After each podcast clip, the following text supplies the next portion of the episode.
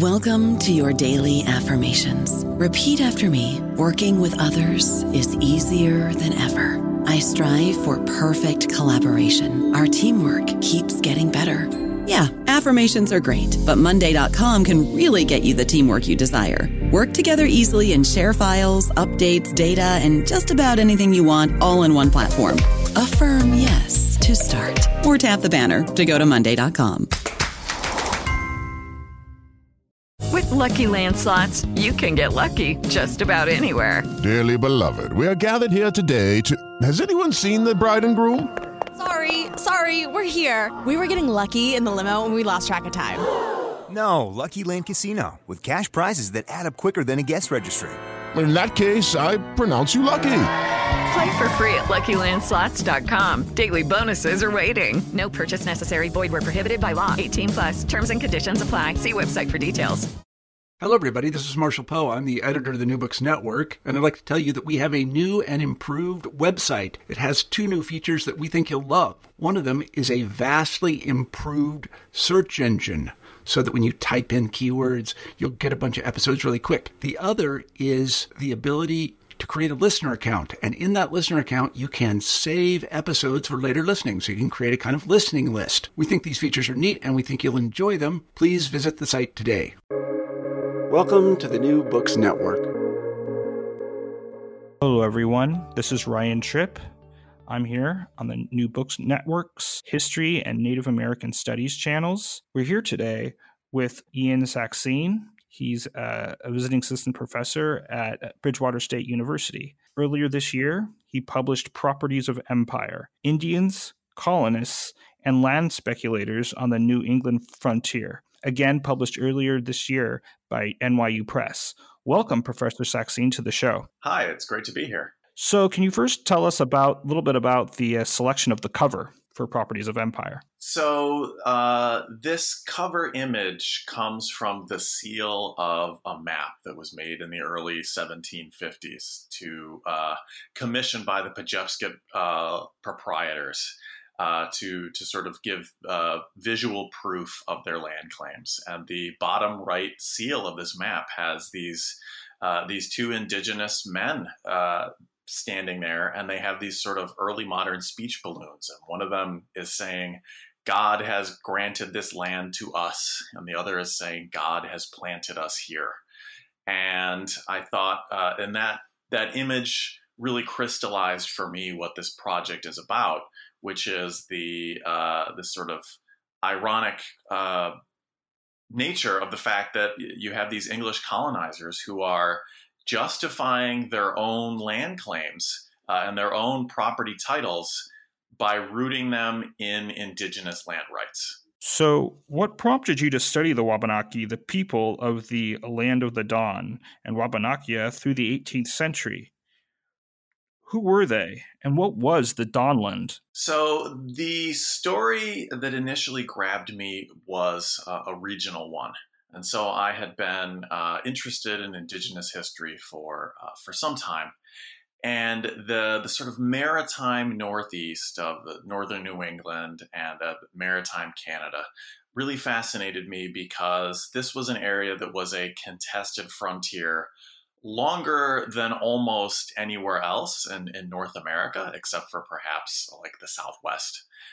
And so uh, to me, this offered uh, a really fascinating opportunity to look at various processes of uh, colonization that that took place over an extremely long period of time. And of course, the uh, the Wabanakis themselves uh, they were the the people who were living in the maritime Northeast, and so we should uh, we should clarify that the uh, the Wabanaki refers to both a, a, political grouping, a confederacy of linguistically and culturally similar groups. Uh, who officially crystallized in the uh, formed in the in the mid 18th century, at least as far as when we begin to have really uh, reliable, consistent uh, documentation uh, that we can trace what their what their actions were, although they they may well have been doing things before then. Uh, but then Wabanaki also is a, a sort of collective uh, ethno linguistic term to refer to again this this collection of similar peoples uh, in the region. And so this inc- this includes the uh, the Wolastoqiyik, otherwise known as the Maliseet, the Penobscot, the Kennebecs, the uh, Amaraskagan, uh, and the Pigwacket, among others. And so uh, Wabanaki is a, a, term that these people use to describe themselves, and it means people of the first light or people of the dawnland, uh, referring to the fact uh, very clearly that the, the sun rises in the east, and this was the easternmost part of the American landmass that they lived on. Now, in terms of uh, studying the Wabanakis in this project, I should say, sort of chronologically, I became interested in the time between the sort of peak of, of Wabanaki military power and success, at least as, as evidenced in the records, um, and and the time period when they uh, when the uh, when colonizers sort of completely succeeded in uh, in defeating them, and so I became interested in this sort of transitory uh, period of time in the, in the sort of early and mid 18th century when the Wabanakis uh, were, were sort of gradually losing military power, but they remained a formidable force and they were contesting their land and sovereignty uh, against lengthening odds.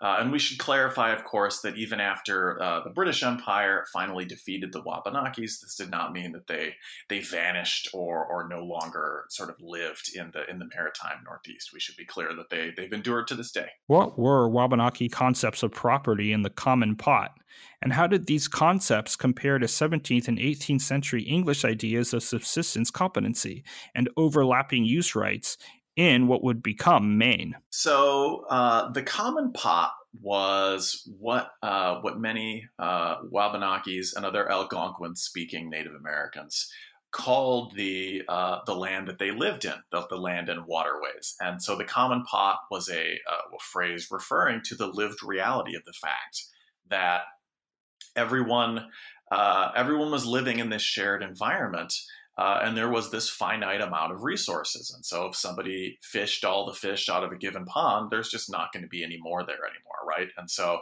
everybody is sharing from uh, from this common pot, right?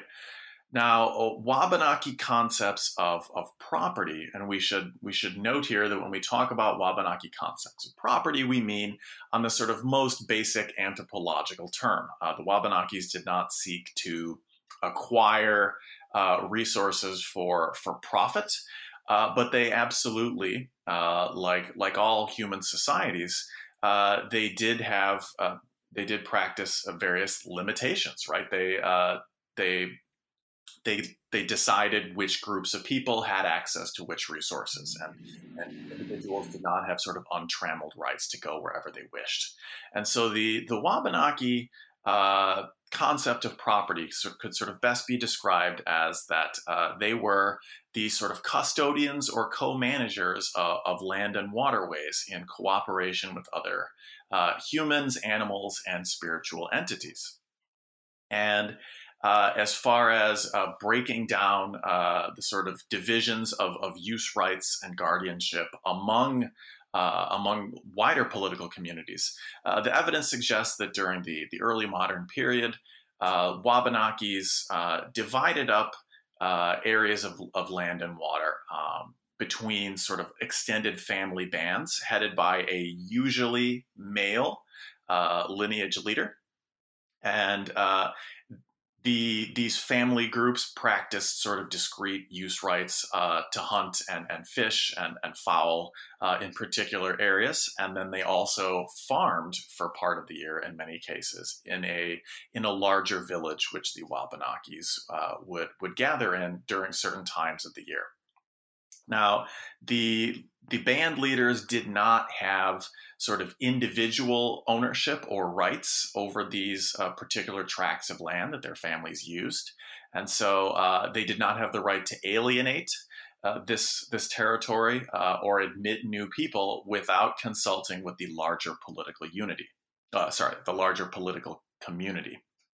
And so, when this head of the family died, uh, and a sort of new, again, usually sort of a patriarch uh, or a male uh, leader, although not always, would take over, uh, they would have to then sort of uh, essentially gain permission again from the the, the, the larger community uh, overall. And so um, when differentiation differentiating this uh, against the English tradition, we should uh, we should emphasize that uh, the difference was not absolute, and so absolutely compared to the Wabanakis, the English uh, tradition of property uh, allowed for much greater individual land ownership, uh, but this was not absolute. So in the English legal tradition, uh, heads of household generally would would own land in freehold, which is the sort of most uh, thorough title that somebody can have in the English common law system.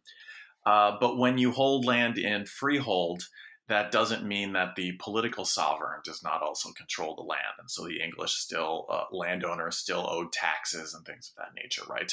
This is different than a allodial title that exists in some monarchies where uh, where somebody has absolute ownership of land, sort of free and clear of anything, right?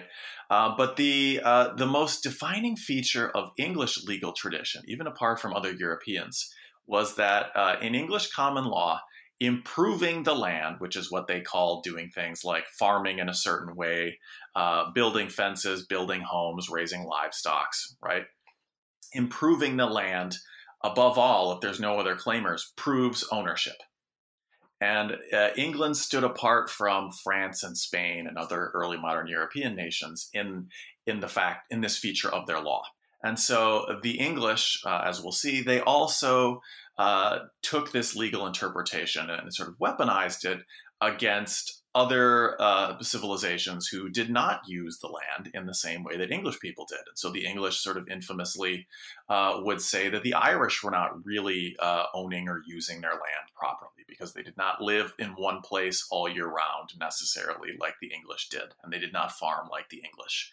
And the English uh, brought these interpretations with them to the Americas. Uh, where they, this is the lens which they interpreted Wabanaki uh, concepts of property uh, through. Can you entangle the dizzying, quoting you, the, the dizzying succession of proprietary proprietary overlords, maybe like the lords proprietors, that the English that the English encountered when they entered the Dawnland, as well as the bundle of contradictions that was that was English land policy during the 17th century.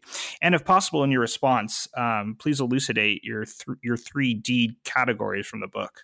Uh, sure. So the uh, the first uh, much of the 17th century in New England, uh, particularly in Maine, is this just sort of revolving door of different people uh, claiming uh, what is now the state of Maine and then taking it upon themselves to to issue various titles to people. And so the the really abbreviated version of this is that uh, King James I granted what's now Maine uh, by right of discovery, so called, to the Plymouth Council of New England.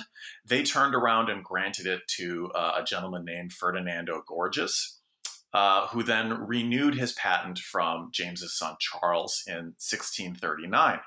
Gorges then turned around and granted uh, various portions of his new uh, his new territory to friends of his who immediately began engaging in legal disputes over who owns what and where various boundaries are. And so then in 1647, two of them, George Cleave and Richard Tucker, won title to an area between the Saco and Kennebec rivers which the, which became known as the province of Ligonia, which ironically enough was named after Ferdinando Gorges's mother, Cicely Ligon, even though these two men were, were ultimately fighting for him with him for title. Then Massachusetts Bay Colony got in on the fun by seizing the province of Maine outright between 1652 and 1658. Uh, basically forcing various uh, early Maine towns to to say that they were part of Massachusetts. Uh, the Mainers did not care for this. They appealed to then yet a, a, another English king, Charles II, uh, who gave it, who gave Maine uh, back to the Ferdinando Gorges heirs, uh, largely to to swipe at Massachusetts, which was often uh, at odds with, with with Charles. Maine ignored the, or sorry, Massachusetts ignored the king and took Maine back in 1668.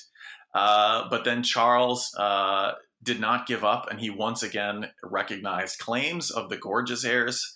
And so finally, uh, the Massachusetts Bay Colony bought title to the province of Maine from these heirs uh, and appointed Thomas Danforth to administer the area as the so called District of Maine in 1680.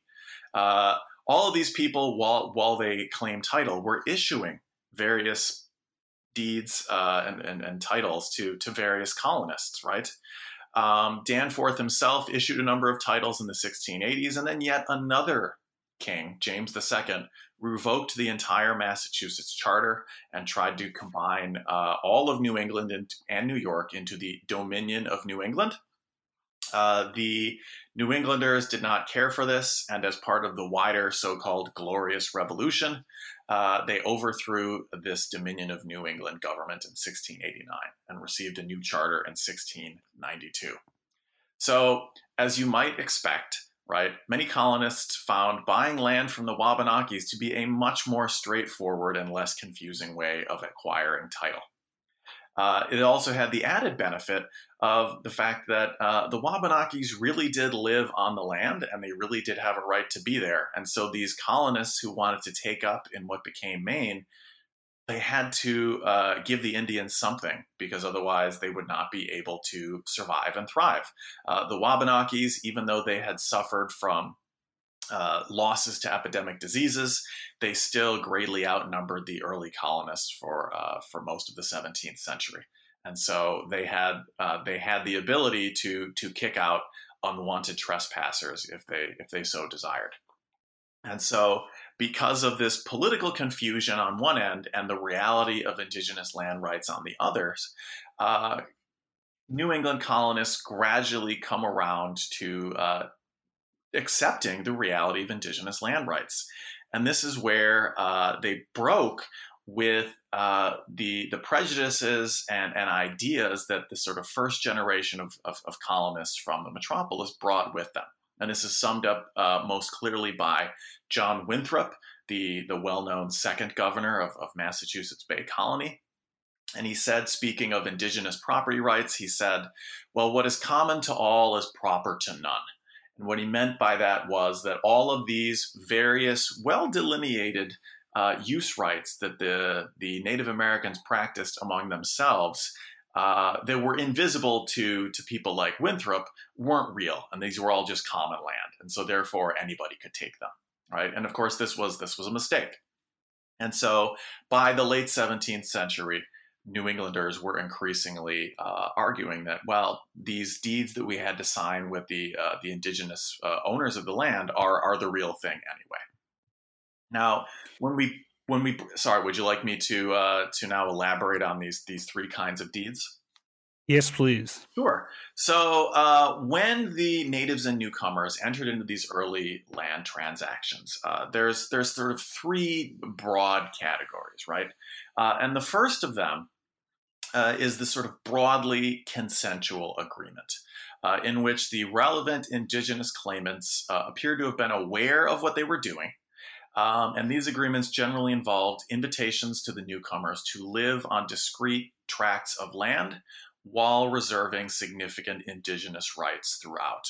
Uh, these, these agreements were generally signed by multiple lineage leaders they were ratified over long periods of time, and these agreements expressed clear physical boundaries rather than being expressed in something like acreage, which of course meant nothing to the Wabanakis, right? And so uh, these kinds of deeds can be best summed up as uh, the Wabanakis. Uh, they were not fully permanently alienating tracts of land, uh, especially initially. They were. It was more like they were saying, "Come on over and join us," and they were admitting uh, people into the common pot right? Uh, then there's a second uh, category of early deed that was clearly not consensual, right? Uh, this includes a handful of forgeries. Uh, one of them became known as the Brown Claim, for example, um, or just bad faith agreements. And the most notorious of these was the uh, so called Madockawando land cession of 1694. Uh, and this was a this was a transaction in which a major Sagamore or chief among the Penobscots uh, in order to, uh, in part, secure the release of various family members that were held hostages, he signed a unilateral land cession with the then governor of Massachusetts, uh, William Phips. Uh, and he didn't consult anybody, and he doesn't appear to have told anybody about it. Um, and extra proof that this was not a sort of widely uh, accepted deal was that when the Penobscots found out about it, they immediately repudiated both the agreement and Madockawando himself. Um, and his uh, his time as a, an influential leader among the the Penobscots came to a rather abrupt end, and he showed up at the door of a, a French fort uh, far, far away uh, several years later, uh, basically saying as much, and that he sort of lived the last few years of his life in this uh, what appears to be some sort of a retirement. Okay. Uh, and then the third category of deeds, which is the, the most troublesome for scholars, is sort of more ambiguous. Uh, and that category is most importantly taken up by a number of agreements signed between uh, the 1640s and early 1660s along the upper Kennebec River.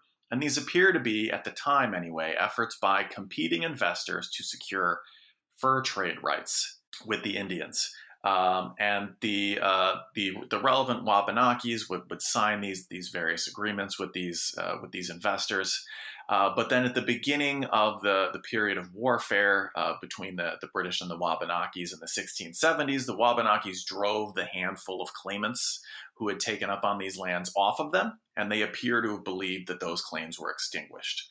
Uh, but later heirs, above all to the uh, company called the, the, Clark and Lake proprietors, uh, behaved as though these original deeds had allowed for extensive colonization and, and building actual towns on this land.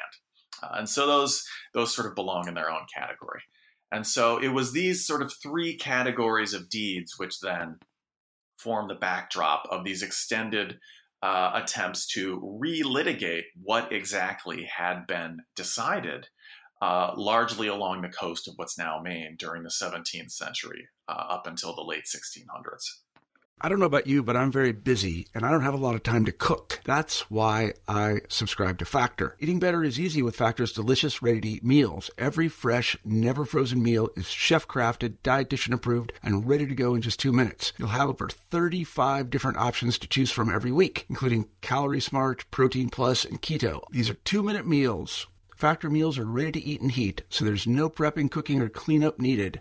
They're flexible for your schedule. Get as much or as little as you need by choosing your meals every week. Factor is the perfect solution if you're looking for fast, premium options with no cooking required. Sign up and save. We've done the math, and this is important. Factor is less expensive than takeout, and every meal is dietitian approved to be nutritious and delicious. Head to factormeals.com slash NBN50 and use code NBN50 to get 50% off. That's code NBN50 at factormeals.com slash NBN50 to get 50% off. For our listeners, please discuss the causes and consequences of the 1675 to 78 and 1688 to 1713 Anglo-Wabanaki Wars, the 1693 submission, and the 1713 Treaty of Portsmouth. So, broadly speaking, this uh, this is a period of time when, uh, to put it bluntly, the Wabanakis realized that their strategy of incorporating the newcomers into the common pot was not working. Right, uh, the the British uh, they become the British after the the 1707 union of, of England and Scotland. We should note um, the, the British could not be uh, trusted to maintain these reciprocal relationships, which were the goal uh, of the Wabanakis throughout this period of time. Uh, when the Wabanakis uh, engaged in, in commercial activity with, with neighbors uh, of, of whatever type, uh, the idea was that all relationships needed to be reciprocal to some degree. That doesn't mean they're all entirely equal, but that all, all players have a part to play. And so uh, these early, generally fairly acted deeds contained right uh, they they contained obligations that the the early colonists had to fulfill. They had to uh, at times give annual gifts or payment to the wabanakis they'd sign these agreements with. Um, and increasingly they they began to uh, to neglect their obligations under these agreements. Uh, newer arrivals to maine uh, were were also not respecting these earlier agreements And then finally, uh, the the the colonists themselves began to engage in acts of violence against their their Wabanaki neighbors, and so the spark for all of this was in 1675. Uh, a massive conflict in southern New England, uh, known as, as King Philip's or Metacom's War, broke out. And uh, colonial authorities uh, became mistrustful of pretty much all Native Americans. And so they were afraid the Wabanakis were going to participate in this broader, what they viewed as an, a mass pan Indian conspiracy. So they began demanding that the Wabanakis turn over all of their weapons, uh, and they began treating them like enemies. Uh, and then, uh, sort of most dramatic of all, uh, there were several colonists who just murdered uh, the child of, of an important Wabanaki leader named Squando. And so they, they tipped over a canoe uh, carrying one of Squando's children uh, believe, uh, to see if, according to the, the sort of uh, racist myth along the frontier, that, that uh, Native American children would float. Of course, the child drowned. Um, and so all of this led to eventual Wabanaki sort of joining in this uh, fighting back against the colonizers who were violating these reciprocal relationships. And so uh, the sort of immediate result of this warfare was a dramatic emptying of the frontier of colonists uh, pretty much everywhere east of Wells for several decades. The Wabanaki uh, military power was considerable at this time, and they, they enjoyed uh, pretty dramatic military success. Um, and so uh, the Wabanakis, uh, unlike the southern New England Native American groups, the Wabanakis won uh, their front in, in King Philip's War, and they forced uh, New England to to sign a, a peace treaty in which uh, they acknowledged that they were in in Maine as as guests of the Wabanakis, and they and every family had to pay a certain amount of corn every year for the privilege of being there. Uh, but again, very soon after, uh, the colonists began to uh, to neglect their obligations again, uh, and so uh, war broke out once again in in 1688, and continued with only several breaks until 1713 once again emptying the frontier of most of its English colonists, but also many of the Wabanakis living there as well, uh, as under the pressure of, of uh, of Massachusetts uh, attacks, uh, many Wabanakis moved to the St. Lawrence Valley or other much more distant villages, and so lived as, as refugees. So what ended up happening was is that during these war years, uh, a number of Boston-based investors bought up many of the refugee claims to their land in Maine, often at, at quite cheap prices as well. And so uh, by 1713, uh, several land companies had either formed or were in the process of forming to uh, to take advantage of this new opportunity to recolonize the Maine frontier under the under the more direct and orderly supervision of these large land companies. Now, uh, this period of warfare ended in 1713 uh, by a treaty signed in, in Portsmouth. And the 1713 Treaty of Portsmouth uh, agreed essentially to a status quo uh, from before the before the wars. And the sticking point, though, is that both sides agreed to uh, what the treaty stated was uh, the, the, British could return to all lands formerly settled. And so, to the Wabanakis, that mean the colonists could move back to the towns that they had abandoned.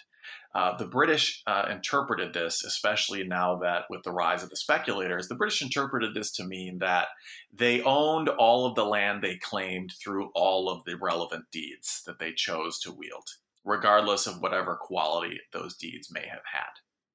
Right?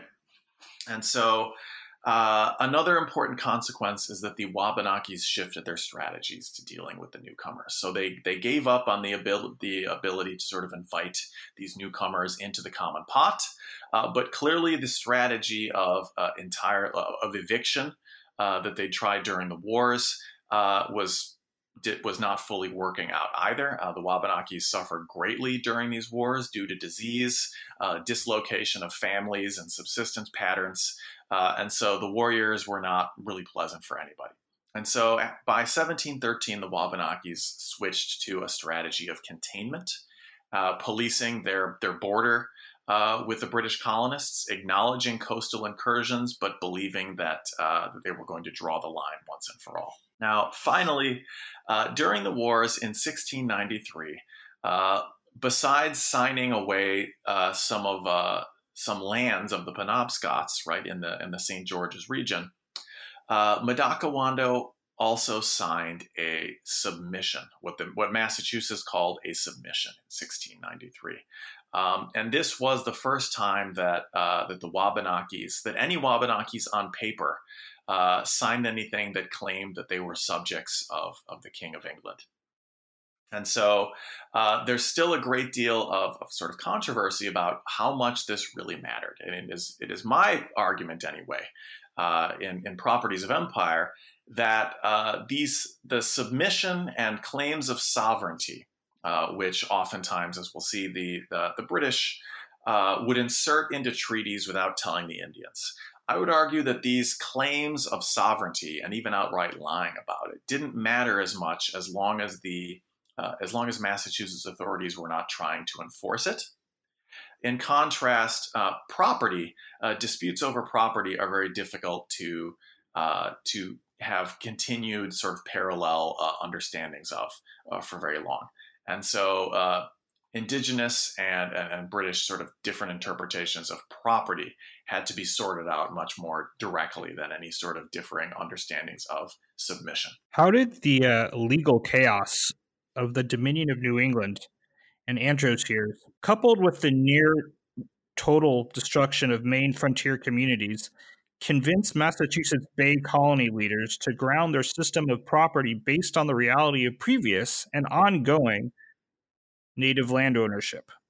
Further, how and why did ambiguity in subsequent land title legislation result in depictions of the Wabanakis as the guarantors of property within Massachusetts? So, this is where we get to the the sort of ironic situation where even as the relationship between Wabanakis and colonists on the Dawnland frontier was about as bad as it could get the uh, the importance of indigenous property for the the Massachusetts legal system and, and, system of property continued to rise.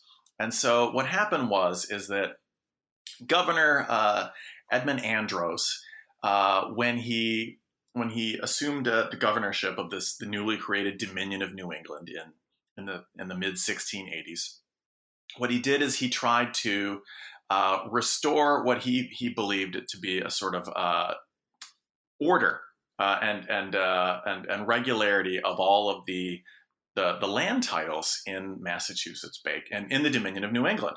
And so he wanted all of the all of the landholders. Uh, and, and, especially those who had held land titles from Indian deeds to turn in their deeds to the governor and be issued new deeds from Andros, and then, of course, by extension, from King James II. And so many uh, New Englanders uh, rejected this, and they were afraid that if they held their land titles from Andros and from the king, that then those titles could be taken away. And so they began to argue, uh, quite disingenuously in many cases, that in fact they had always uh, grounded their own land titles um, from Indian land deeds and indigenous land ownership. And so, and it was just and right that they do this because, of course, the Indians were the real lords of the soil. They began, they argued to Andros. And so, therefore, uh, Andros's demands were illegitimate um, and uh, and New Englanders should be free from interference with their with their property titles, which really uh, King James and his his minions had no uh, had no rights to interfere with. And so um, the uh, so that was that was one aspect of this uh, of this incentive, and then the second was uh, once uh, the Wabanakis then uh, destroyed these these Maine frontier communities, and in many cases sort of chased away claimers, uh, these sort of smallholders who were, were holding title from all sorts of different sources. Um, Massachusetts Bay Colony elites who who uh, ended up doing most of the, the buying of these these titles, uh, they they ended up deciding that the sort of the best way to consolidate all this would be to ground future uh, titles on the frontier, uh, primarily in uh, in indigenous land deeds, uh, which we should add uh, had the the added benefit of Indian land deeds tended to be much clearer than grants from, say, a distant monarch or one or somebody from from a issuing a patent from from something else who would never set foot in in America. So um, that was this this is what makes the the 1680s in that sense a sort of pivotal turning point. And so what happened was that uh, Massachusetts received a new charter in 1692, uh, and then they uh, Massachusetts leaders decided that, uh, in some sense, Andros did have a point that they did want to uh, to establish some regularity of land title throughout uh, throughout Massachusetts, right? And so the, uh, the Massachusetts legislature passed a series of acts to settle the status of land titles once and for all, um, and ideally protect them from outside interference as well. And so, um, for our purposes, the most relevant one was a 1701 act that banned private purchase of Indian lands. Okay. Um, and among other things, clarified that Indian purchases were legal when made for, quote, further confirmation of other lawful titles and possessions, which means presumably uh, royal grants, colony grants, uh, grants from towns, that sorts of things, right? And so, on the one hand, this act, uh, on its face, would appear to uh, to validate the uh, the arguments emanating from uh, from England, which was that indigenous land rights, in contradiction of crown rights, were illegal. But the Massachusetts legislature had no choice because the King's Privy Council could and did repeal any law contradicting royal sovereignty. In practice, though, this Act of 1701 was so vague uh, it allowed Massachusetts to treat Indian deeds in Maine as valid all by themselves. And the language of this act never clarified what other lawful titles and possessions they met. And so, what ended up happening was by the early 18th century, uh, Massachusetts leaders had, in effect, created this sort of Creole system of property in which they purposely uh, kept it in, uh, vague to prevent royal interference. Now, they continued to make these arguments that the king had no right to interfere in their affairs thanks to them buying uh, the land from the Indians fairly. Uh, and this, this argument reached its sort of uh, apex in the 1720s when Jeremiah Dummer, who was the agent of both Connecticut and Massachusetts, published his Defense of the New England Charters, uh, in which he argued that uh, Indians were the real owners of the land of the, of the land in, in the Americas, and therefore, by buying the land from the true lords of the soils, New Englanders had had full title of their land, and therefore uh, English monarchs could not interfere with it. Uh, and it also based New England claims uh, on their rights to be pretty much left alone with minimal interference on what became an enduring myth uh, among New Englanders of the virtuous New England colony. The idea that New Englanders were uniquely good and virtuous in their relations with indigenous people. And because they were doing such a good job of managing their relationships with Native Americans, uh, this was proof that they should be left alone to their own devices uh, as, as befitted them. Now, this was, of course, based on a very willful misreading of the history. Uh, but what's important for our purposes is that uh, Massachusetts leaders uh, appeared to take it seriously and believe it. So, um, where are we now? Sorry. Uh, ah, yes. So the uh, this rise of these land companies, right, uh, on this this sort of creative legal fictions, was then further solidified uh, because uh, these land companies were always worried that either uh, somebody from England or rival claimants in New England themselves, or for that matter, frontier squatters, were going to jeopardize their land claims.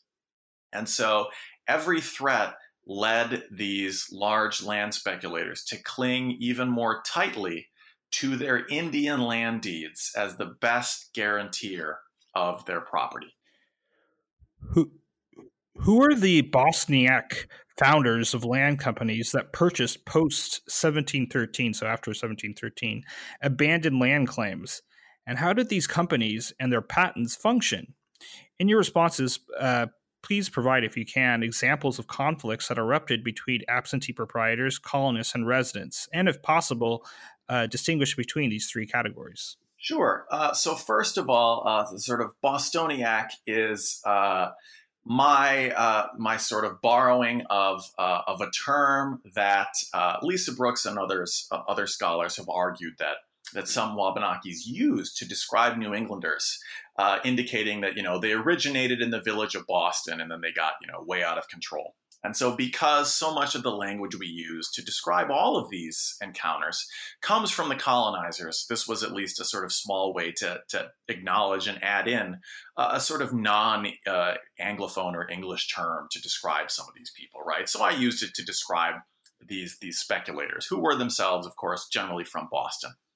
Now, these were overwhelmingly men, we should add, although they did include some, some widows and, and female relatives of these claimants. Uh, these were generally well connected Boston gentlemen, and uh, they formed uh, they formed companies. And so I'll, I'll, use one company as an example. Uh, it was known as the the Pejepscot Proprietors, and the Pejepscot Proprietors uh, originally consisted of eight men uh, living primarily in Boston, who bought a patent in 1714 from the holder of Richard Wharton's 1684 purchase from Warumby and uh, five other sagamores around the present day town of Brunswick, Maine.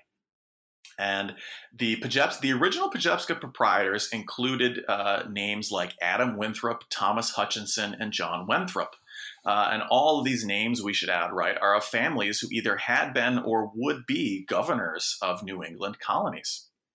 Uh, these eight gentleman bought uh, bought the, the, patent for uh, 1,120 pounds sterling total, or 140 pounds each, uh, from Wharton's heirs uh, to pay his debts. Uh, but then the proprietors also bought off various colonists who had taken up on the lands covered by the patent, who probably had no idea that Wharton had claimed it in the first place. Now, the Pejepscot proprietors had learned about which families claimed what because some of them had sat on the Committee of Eastern Claims. And this was a committee created by the Massachusetts legislature to sort out all of these essentially refugee claims uh, that were left hanging after this, this, uh, this generation of warfare on the, on the frontier. And so uh, it's important to note here that uh, any histories that talk about land speculators and uh, group and uh, agencies like the Massachusetts uh, House of Representatives as separate entities are are being disingenuous because the, the membership of these groups overlapped considerably. And so it was because of their connections that these Pejepscot proprietors were aware of what was going on and they were able to influence legislation affecting the recolonization of the frontier. And so they kept extensive notes about uh, which individuals claimed which lands. And so then what they did is they they had meetings with these people, generally in Boston, and then they would tell them, by the way, we have title to your land. You were living on somebody else's land. We're willing to give you consideration if you extinguish your claim. Uh, and most of these people did so. Uh, we should add some of them were even uh, some of the colonists were illiterate. They signed uh, they signed these these quitclaim deeds, turning over their claims uh, with marks or X's. Okay. Now, once companies like the Pejepscot proprietors acquired title, uh, whether it was secure or not. Uh, their goal was fairly straightforward. They wanted to build a town or two on part of their patent, uh, which usually involved giving away some land to, to early colonizers uh, or selling it cheap. And then they wanted to sell the surrounding land when it appreciated in value. Uh, and these these plans were generally successful. And so, for example, uh, John Ruck, one of the original Pejepscot proprietors, he show, he uh, sold his one eighth right in the company to John Wentworth for a thousand pounds, only 13 years after he had uh, paid 140 pounds in. Okay, so the Pejepscot proprietors uh, they they established the company towns of Brunswick and Topsham on their patent, uh, and they they supervise the the initial establishment of these communities. Now, conflicts very quickly emerged because the goals of the land speculators and the goals of frontier colonists were different. The locals wanted to build stable communities. And to do that, they needed good land for themselves to farm on. They needed uh, a sufficient population to have a tax base and to be able to build roads and schools and the like. Whereas the land companies, they wanted to keep most of the good land uh, free of occupancy until it could appreciate in value and they could sell it at the highest profit possible. And so, what began happening uh, in relatively short order is that colonists began to illegally grant lots to newcomers who would settle among them using the authority of the town meeting.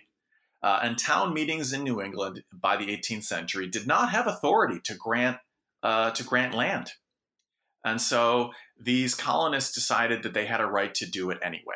Um, or in other cases, in neighboring communities like Falmouth, which was not part of a, a larger uh, land company, but these conflicts happened on it nevertheless, uh, the inhabitants of Falmouth formed their own uh, group of so called uh, resident proprietors who began to assume uh, the sort of extra legal authority to admit newcomers.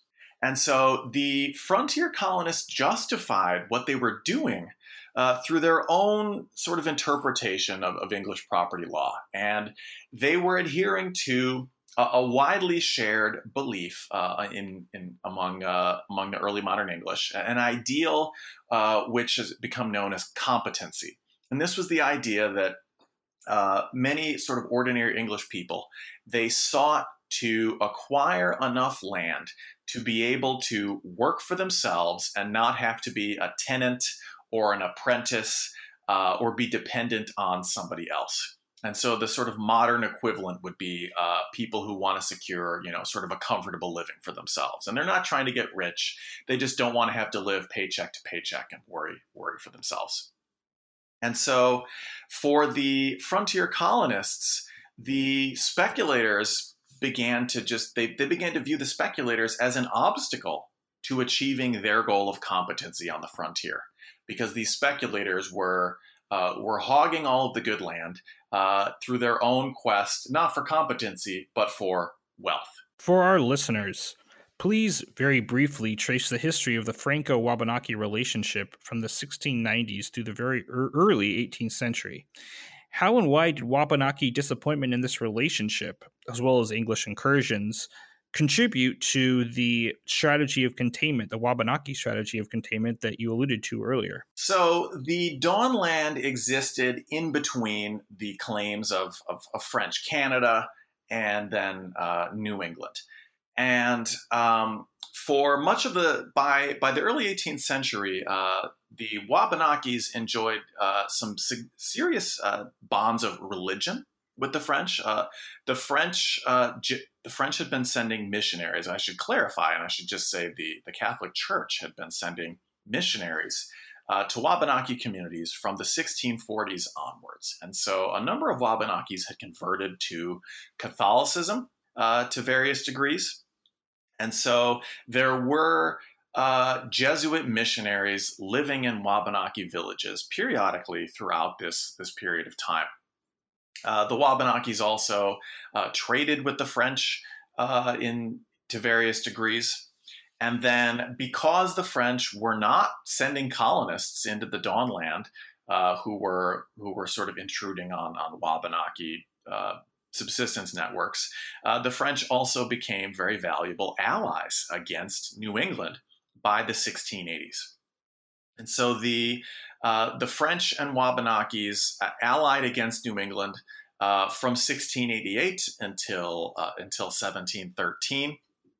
Uh, with and so it was French assistance that allowed the Wabanaki forces to enjoy uh, some of the military success that they had, uh, especially during the, the 1690s.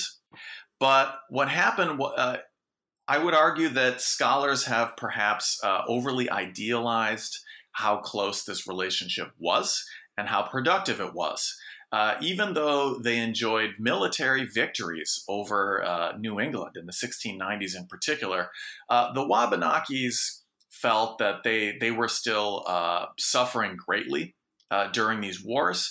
Um, and they did not generally feel that they were getting uh, sufficient support from the French in the terms of both direct military assistance and then, just as importantly, uh, the, the, the French governors of Canada had promised to to supply uh, Wabanaki families with food, in particular when uh, when men were away fighting.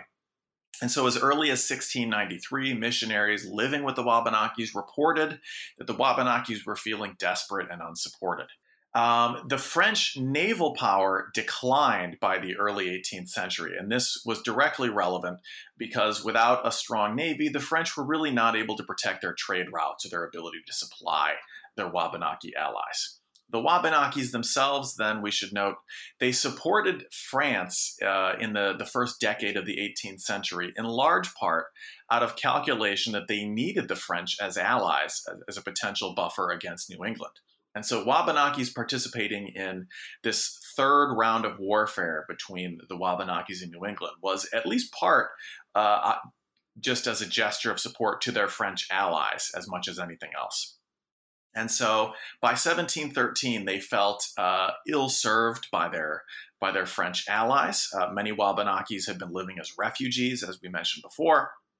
And so then, to cap it all off, in 1713, they learned that, the, that France had ceded its claims to Acadia, which was modern day uh, New Brunswick and, uh, and parts of Nova Scotia, as well as uh, the, the, border was murky, but even parts of modern day Maine.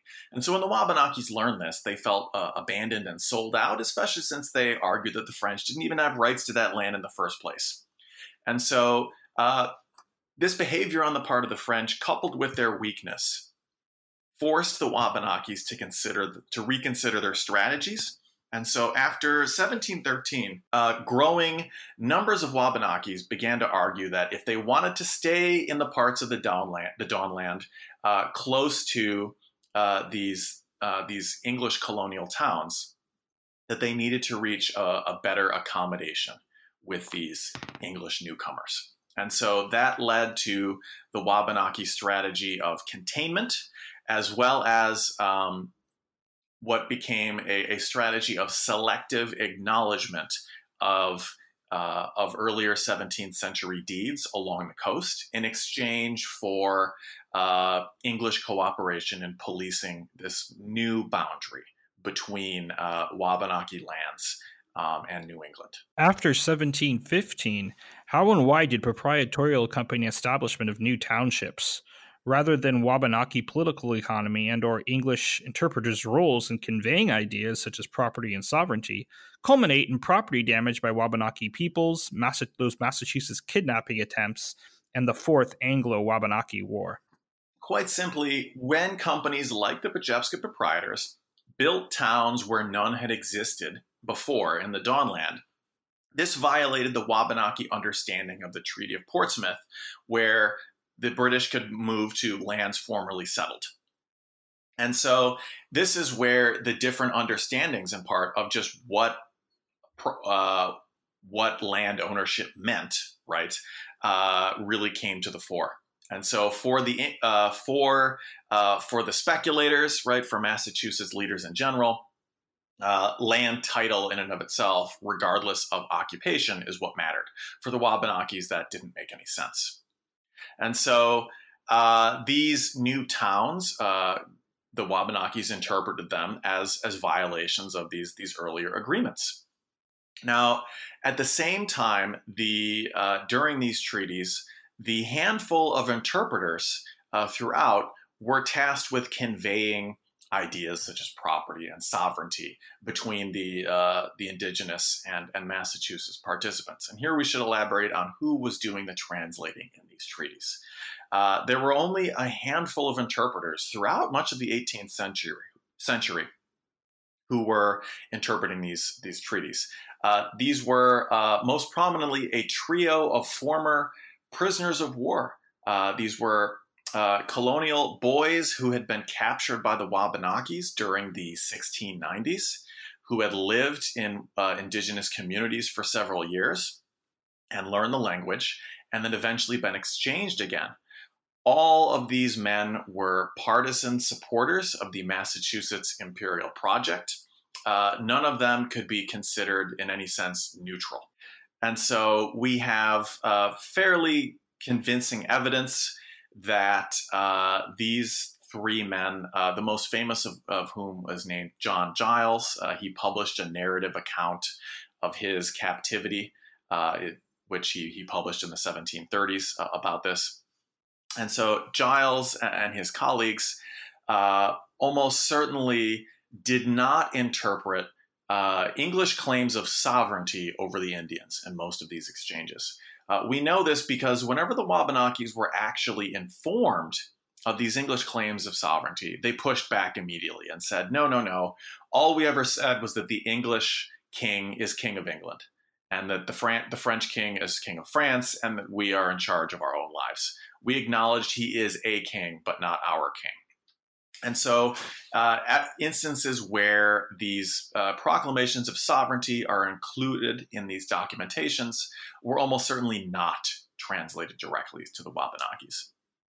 Okay, uh, ideas of property uh, are, are, tricky, trickier to untangle, and so the evidence from the the various uh, disputes and conferences that emerged after 1715 is that uh, both sides didn't really reconcile their their their interpretations of what happened. And so there was this incident in uh, in, in, roughly 1717 that can best be described as competitive hosting, in which the Wabanakis invited the English to move to return to their land, meaning Indian land. Uh, and the English, uh, the, the, I should say, the governor of Massachusetts said, Thank you very much. You are welcome to come to our land, uh, meaning the exact same land in question. And both sides sort of looked at each other and nodded and said, okay, then, and walked away. And that was the end of it. And so that's the sort of a, a good encapsulation of the impasse of the 17 teens. And so increasingly, these new towns that the land companies were building uh, made sort of these misunderstandings uh, unsustainable. And so the Wabanakis began to demand payment uh, or began to uh, to chase off uh, people who they viewed as trespassers on their lands and waterways by 1720 or so.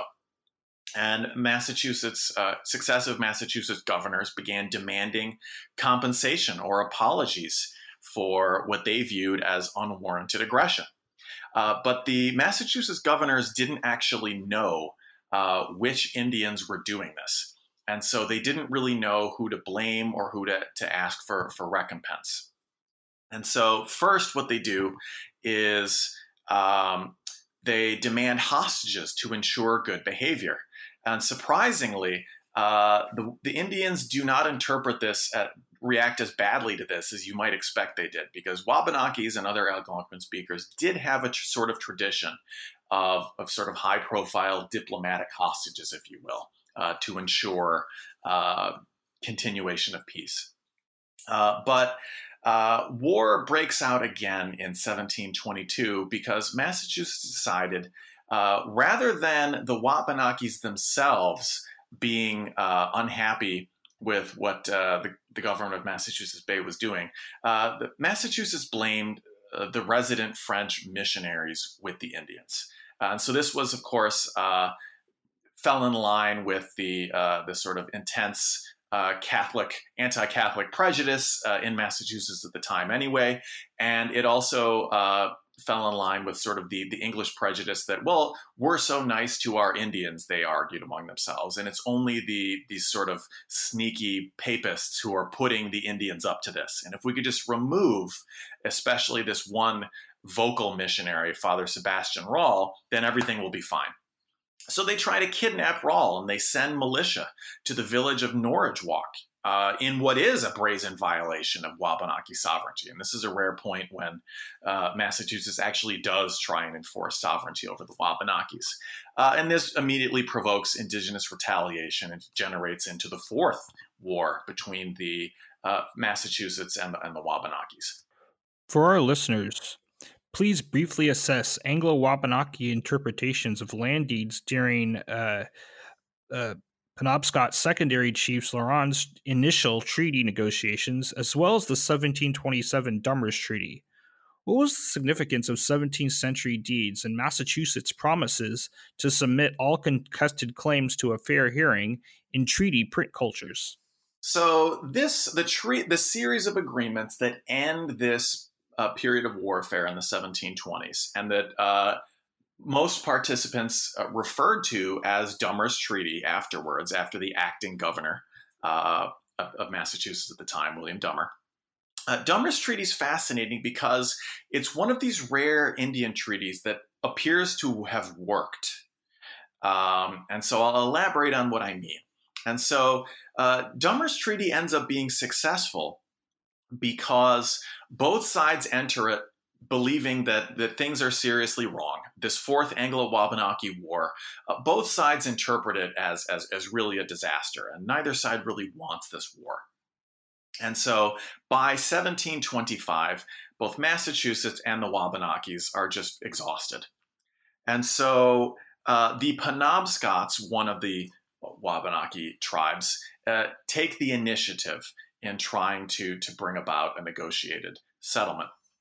And the result of, uh, of the series of meetings is what happens is that uh, Massachusetts leaders include the uh, the land speculators in these negotiations. So I should say, of course, some of the Massachusetts leaders are themselves speculators, but the land companies send a delegation to what's now um, just outside the city of Portland, Maine, in 1726.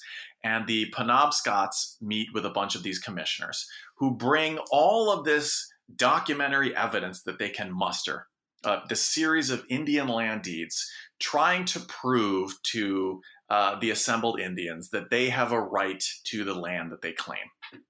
And so they want the Wabanakis to acknowledge all of these different deeds. And the assembled, uh, these are all Penobscots at the time, the assembled Penobscots look at them all and uh, after sitting and listening to them being read out for more than a day, they say, "All right, enough, enough, enough. We've heard enough of these two, and the as according to the transcript, uh, to last ourselves until the fall of next year." And they say, "What we're going to do is we will ratify all of these, the relevant ones that we we choose to acknowledge, uh, together." Uh, uh together at the end of these negotiations. And so they single out the Madockawando cession as being uh, invalid. Uh, but a number of other earlier deeds they they they allow they let they let slide and they say okay. And so what they do is that instead of individually ratifying all these deeds, uh, the assembled Indians they sign the entire transcript of the negotiations that uh, Lieutenant Governor Dummer conducts with them. And so uh, the transcript of the negotiations includes a, a written treaty that had initially been drafted in 1725 and is, is a fairly uh, harsh, uh, relatively uh, uh, more of the same interpretation of the sort of indigenous submission to Massachusetts that had been repeated since 1693. And this part probably had not been read directly to the Indians. But it also includes a proclamation, a separate proclamation from Governor Dummer, in which he says, uh, the only Indian land, the only uh, places that we will settle on indigenous lands will be places we have good title. And if we don't have good title to particular lands, then we will we will disavow these claims and we will uh, we will allow uh, we will we will withdraw and so it's this promise of reciprocity in the form of this uh, proclamation from the governor, and it is read into the records. And so, if Governor Dummer is uh, is attempting to separate his sort of verbal promises of good behavior from the sort of written treaty of, of different articles and whatnot, he fails because it is all recorded and then signed, and then uh, Massachusetts Colony publishes the entire 30 uh, some page transcript of these negotiations. And then uh, this entire thing is read again uh, in a subsequent year to all assembled Wabanakis who hear the whole thing. Uh, and after hearing the proclamation and the sort of and the rest of these, they agree that this sounds fair enough, and so they sign it. And so, what this does, um, whether uh, whether Dummer intends it or not, is all of those individual land deeds that uh, the speculators had hoped the Indians would ratify, uh, they get jumbled together in Dummer's treaty, which then the land speculators begin to treat as one gigantic land deed in subsequent uh, legal disputes over title among themselves and with uh, frontier squatters and, and everybody else. And so the why does this matter? Well, the the transcript of the treaty contains all sorts of promises on behalf of Massachusetts to uh, of reciprocity for the Wabanakis. And so what this does is Dummer's Treaty grafts indigenous expectations of reciprocity onto the uh, the speculator's desire for land deeds as a form of receipt. And so it transforms, it adds these diplomatic expectations onto what the uh, what the speculators had hoped would be straightforward economic transactions. And once they begin relying on Dummer's treaty to validate their claims, the land speculators also become partisans of Massachusetts upholding its promises under the treaty because they worry that if the Wabanakis disavow the treaty, that their that uh, these speculators' own land claims will be jeopardized. And so, in this case, then the Massachusetts mania for writing everything down and publishing it ends up, uh, in this case, benefiting the indigenous participants because what it ends up doing is it enshrines, uh, to a large extent, their interpretation of what matters in treaties, which is the conversation and negotiations. It enshrines that at, in the printed record and then preserves it uh, and and and uh, and then turns these speculators into, for their own self-interested reasons, advocates of, of, of indigenous land rights and, and, and respect for this treaty. Between 1729 and 1732, how and why did Anglo New England residents and proprietorial companies undermine Royal Surveyors, uh, the Royal Surveyor David Dunbar's three townships? In addition, what indirect role did the Wabanakis play in conflicts between absentee proprietors, as well as their colonists, and Casco Bay Township residents? So, the uh, arrival of an ambitious royal surveyor named David Dunbar is the first test, uh, the first threat to this post Dummer's Treaty status quo. And so Dunbar uh, makes the argument that uh, the New England speculators and, and, Massachusetts in general has just bungled the colonization of the Maine frontier, that they've mistreated the Indians and they haven't done anything. And so, therefore, uh, the land along the coast of Maine should be should be taken from them and given to none other than David Dunbar himself to to to form his own colony in. And so Dunbar uh, undertakes this sort of his own scheme uh, to to form to build his own townships on the mid Maine coast. And so he manages to unite uh, pretty much everybody in Massachusetts against him. And so the speculators all send lawyers to uh, to London to argue for why for Dun- for why Dunbar shouldn't be allowed to be there. And in part, they say, actually, look, we've been really nice to the Indians, and the only reason we haven't built more towns is because of all the wars that have happened on the frontier. Um, and they don't, of course, they don't address the contradiction between those two points, right?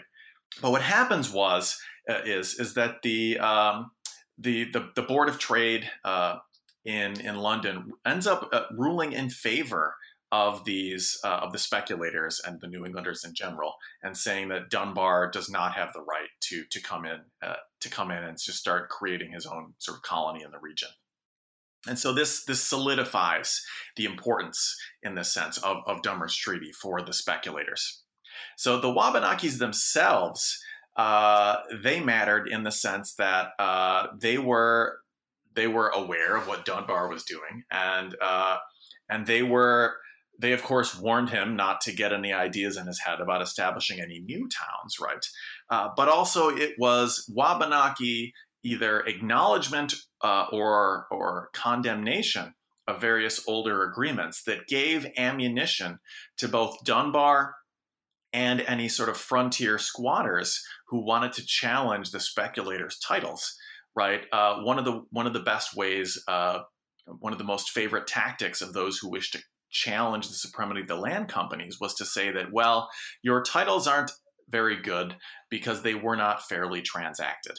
And so the Wabanakis were, were sort of constantly, even if they were not physically present, uh, they were an important sort of legal presence in, in some of these proceedings.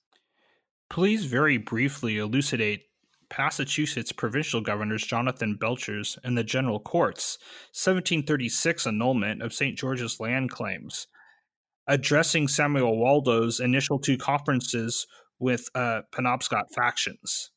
In the final analysis, what was the significance and insignificance of French engagement and Wabanaki policing of the re- remaining Dawnland? So, the 1736 showdown on the St. George's River was uh, the one of the greatest tests and then also the greatest success of the Dummer's Treaty Anglo-Wabanaki relationship. Samuel Waldo was a speculator uh, claiming title to much of the Penobscot land by virtue of the Madockawando cession. And so uh, Waldo recruited a bunch of Protestant Irish colonists who he hoped would, would populate his so called Muscongus patent and make it valuable. Uh, and when his uh, colonists showed up, uh, the local Penobscots, of course, told them that they were not welcome and they did not have a right to be there. And so uh, Waldo held several conferences by himself with the Penobscots to try and convince them of his title. Uh, but then eventually the Penobscots uh, complained all the way to Governor Jonathan Belcher and the Massachusetts General Court. And so both the Penobscots and Waldo took their grievances to Boston before the General Court, who ruled in favor of the Penobscots. And they said Dummer's Treaty and other agreements make it clear that the Madockawando cession was not valid, and that by the terms of this treaty, we have promised that if we can, if uh, if various Massachusetts claimers could not prove that they had good title, that they would leave. Uh, and that is basically what happened: is that the, uh, the the Penobscots won. And so they allowed Waldo and a few of his colonists to stay on a sort of tiny corner of, of their claim uh, on one side of the, the St. George's River. But by and large, uh, the Penobscots got what they wanted out of this exchange. And so the, uh, the role of the French in this case uh, is important by their absence. The French had, uh, as far as uh, as far as the evidence suggests, the French, the Wabanakis didn't really bother to tell the French what was going on. the French were preoccupied with with other matters, and this was an issue of the the Wabanakis relying on Dummer's Treaty and their strategy of containment uh, quite apart uh, from whatever the French were up to in the 1730s, uh, revealing in that sense also the sort of waning uh, French influence in the region. How did the next Massachusetts provincial governor, and might I add, a Muscongus proprietor, William Shirley's advocacy for the purportedly defunct uh, Madockawando deed, as well as the War of Austrian Succession the Wiscasset Crisis, and the death of Loron all set the stage for the dissolution of the Anglo-Wabanaki relationship. So the uh, the assumption of William Shirley to the governorship of Massachusetts in 1741 really is a good example of how individuals can change history. And so uh, Shirley uh, had been Samuel Waldo's attorney, and when Waldo lost his dispute with the uh, the Penobscots, he went to England to lobby for Governor Jonathan Belcher's replacement.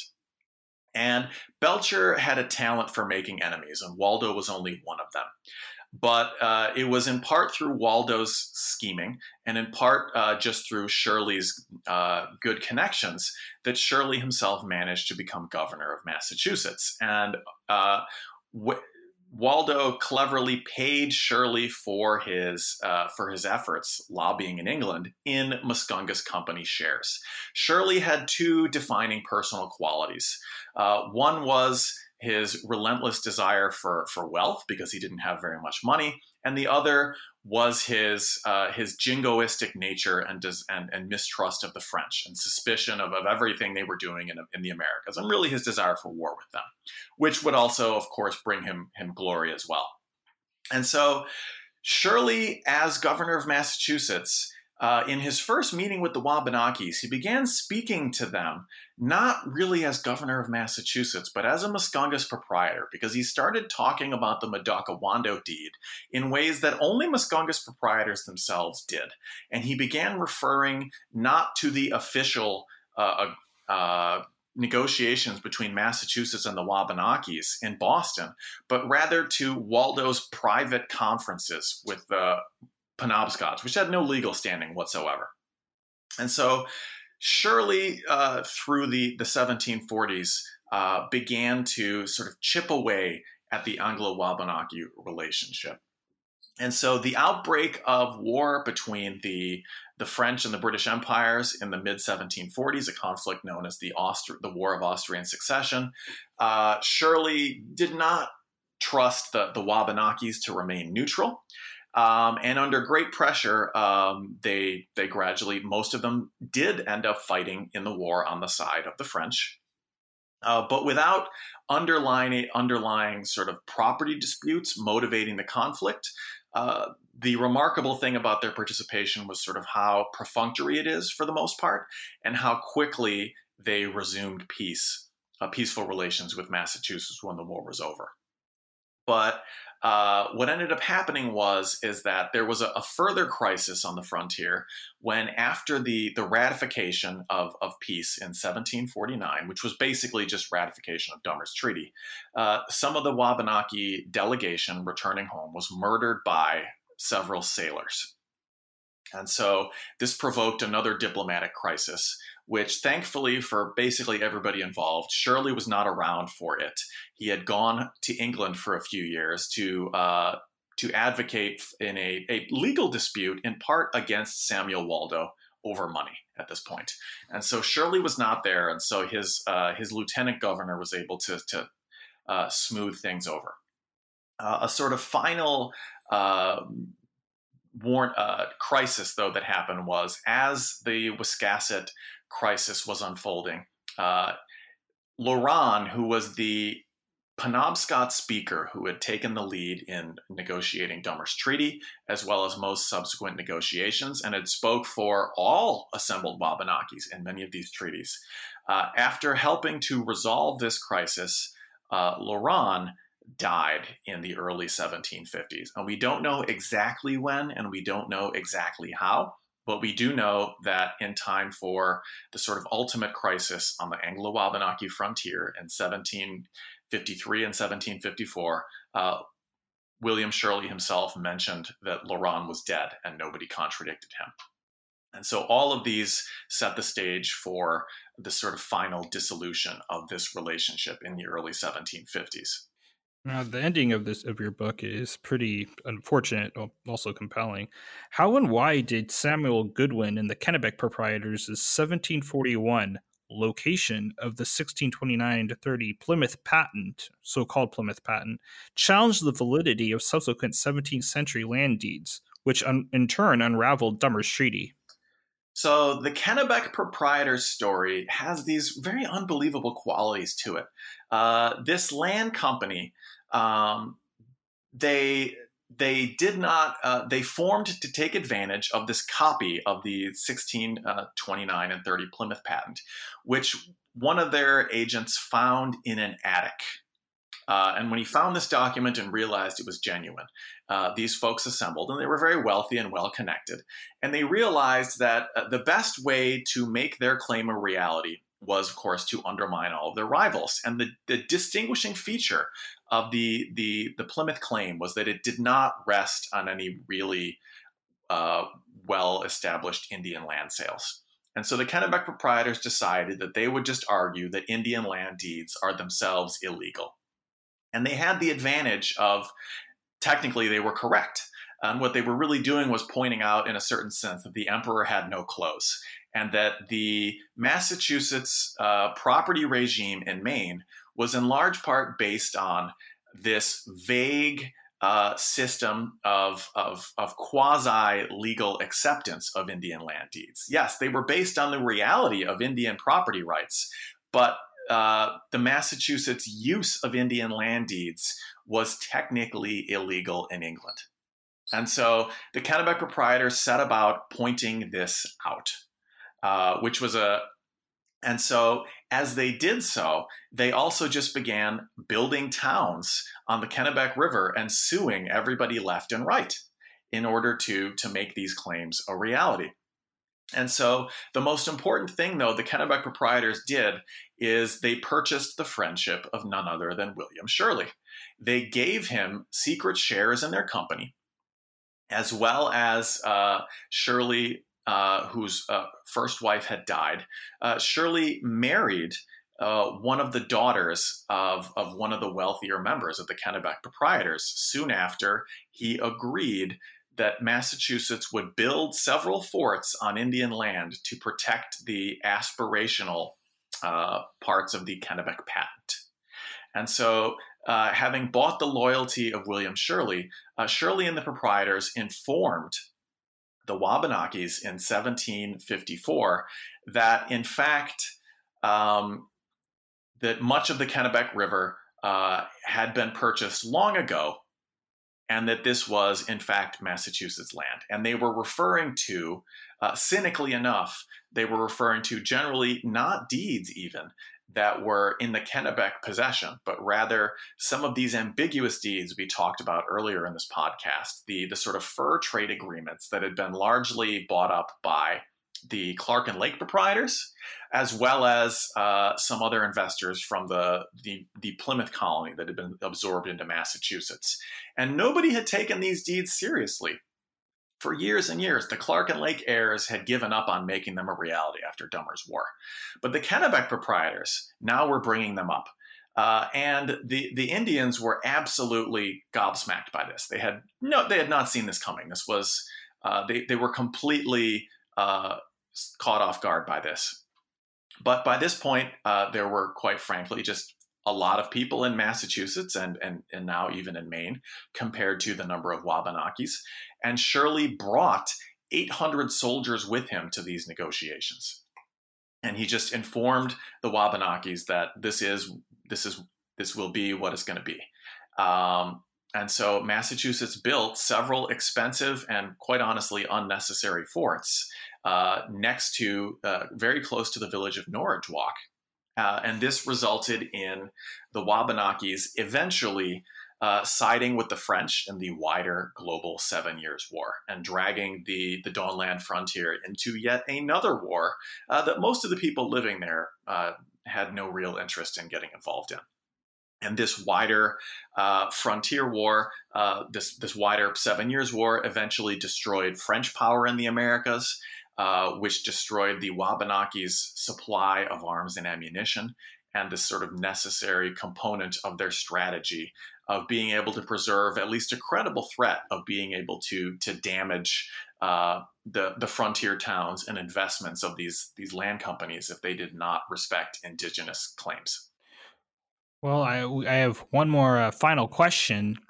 What's up for you next? What are you uh, are you going on vacation? Are you uh, working on another project that you can disclose? Yeah, so the uh, the next project I'm working on is a collaborative uh, a collaborative volume uh, with Kristalyn Shefveland, uh, who's a uh, professor at the University of Southern Indiana, and uh, it is a collaborative volume tentatively ki- titled "The Imperial Crisis."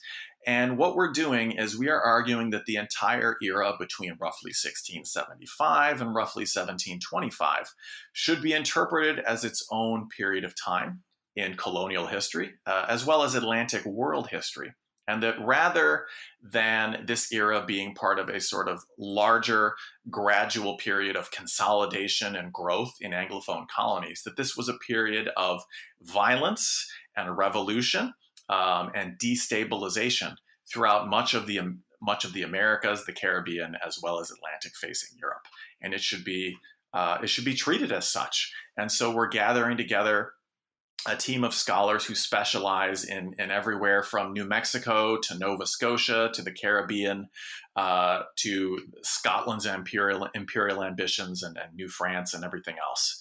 And so we're hoping to reframe how early modernists think about this period of time and that this violence uh, was really crucial in shaping the, the more familiar 18th century world as a more interconnected, uh, commercially uh, integrated, as well as Anglophone world after 1725 or so. Well, we hope you remember the New Books Network History Channel for that for that edited volume. Absolutely. So, uh, thank you, uh, Professor Saxine, for being on the show today. Um, so, this the book is "Properties of Empire: Indians, Colonists, and Land Speculators on the New England Frontier," out earlier this year by NYU Press.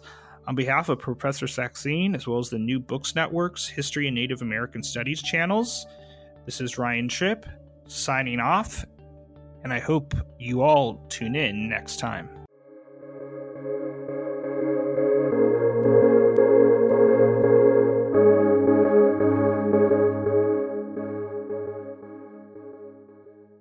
It is Ryan here, and I have a question for you. What do you do when you win? Like, are you a fist pumper? a woohooer, a hand clapper, a high fiver. I kind of like the high five, but if you want to hone in on those winning moves, check out Chumba Casino. At ChumbaCasino.com, choose from hundreds of social casino style games for your chance to redeem serious cash prizes. There are new game releases weekly, plus free daily bonuses. So don't wait. Start having the most fun ever at ChumbaCasino.com. No purchase necessary. VGW. Void were prohibited by law. See terms and conditions. 18 plus.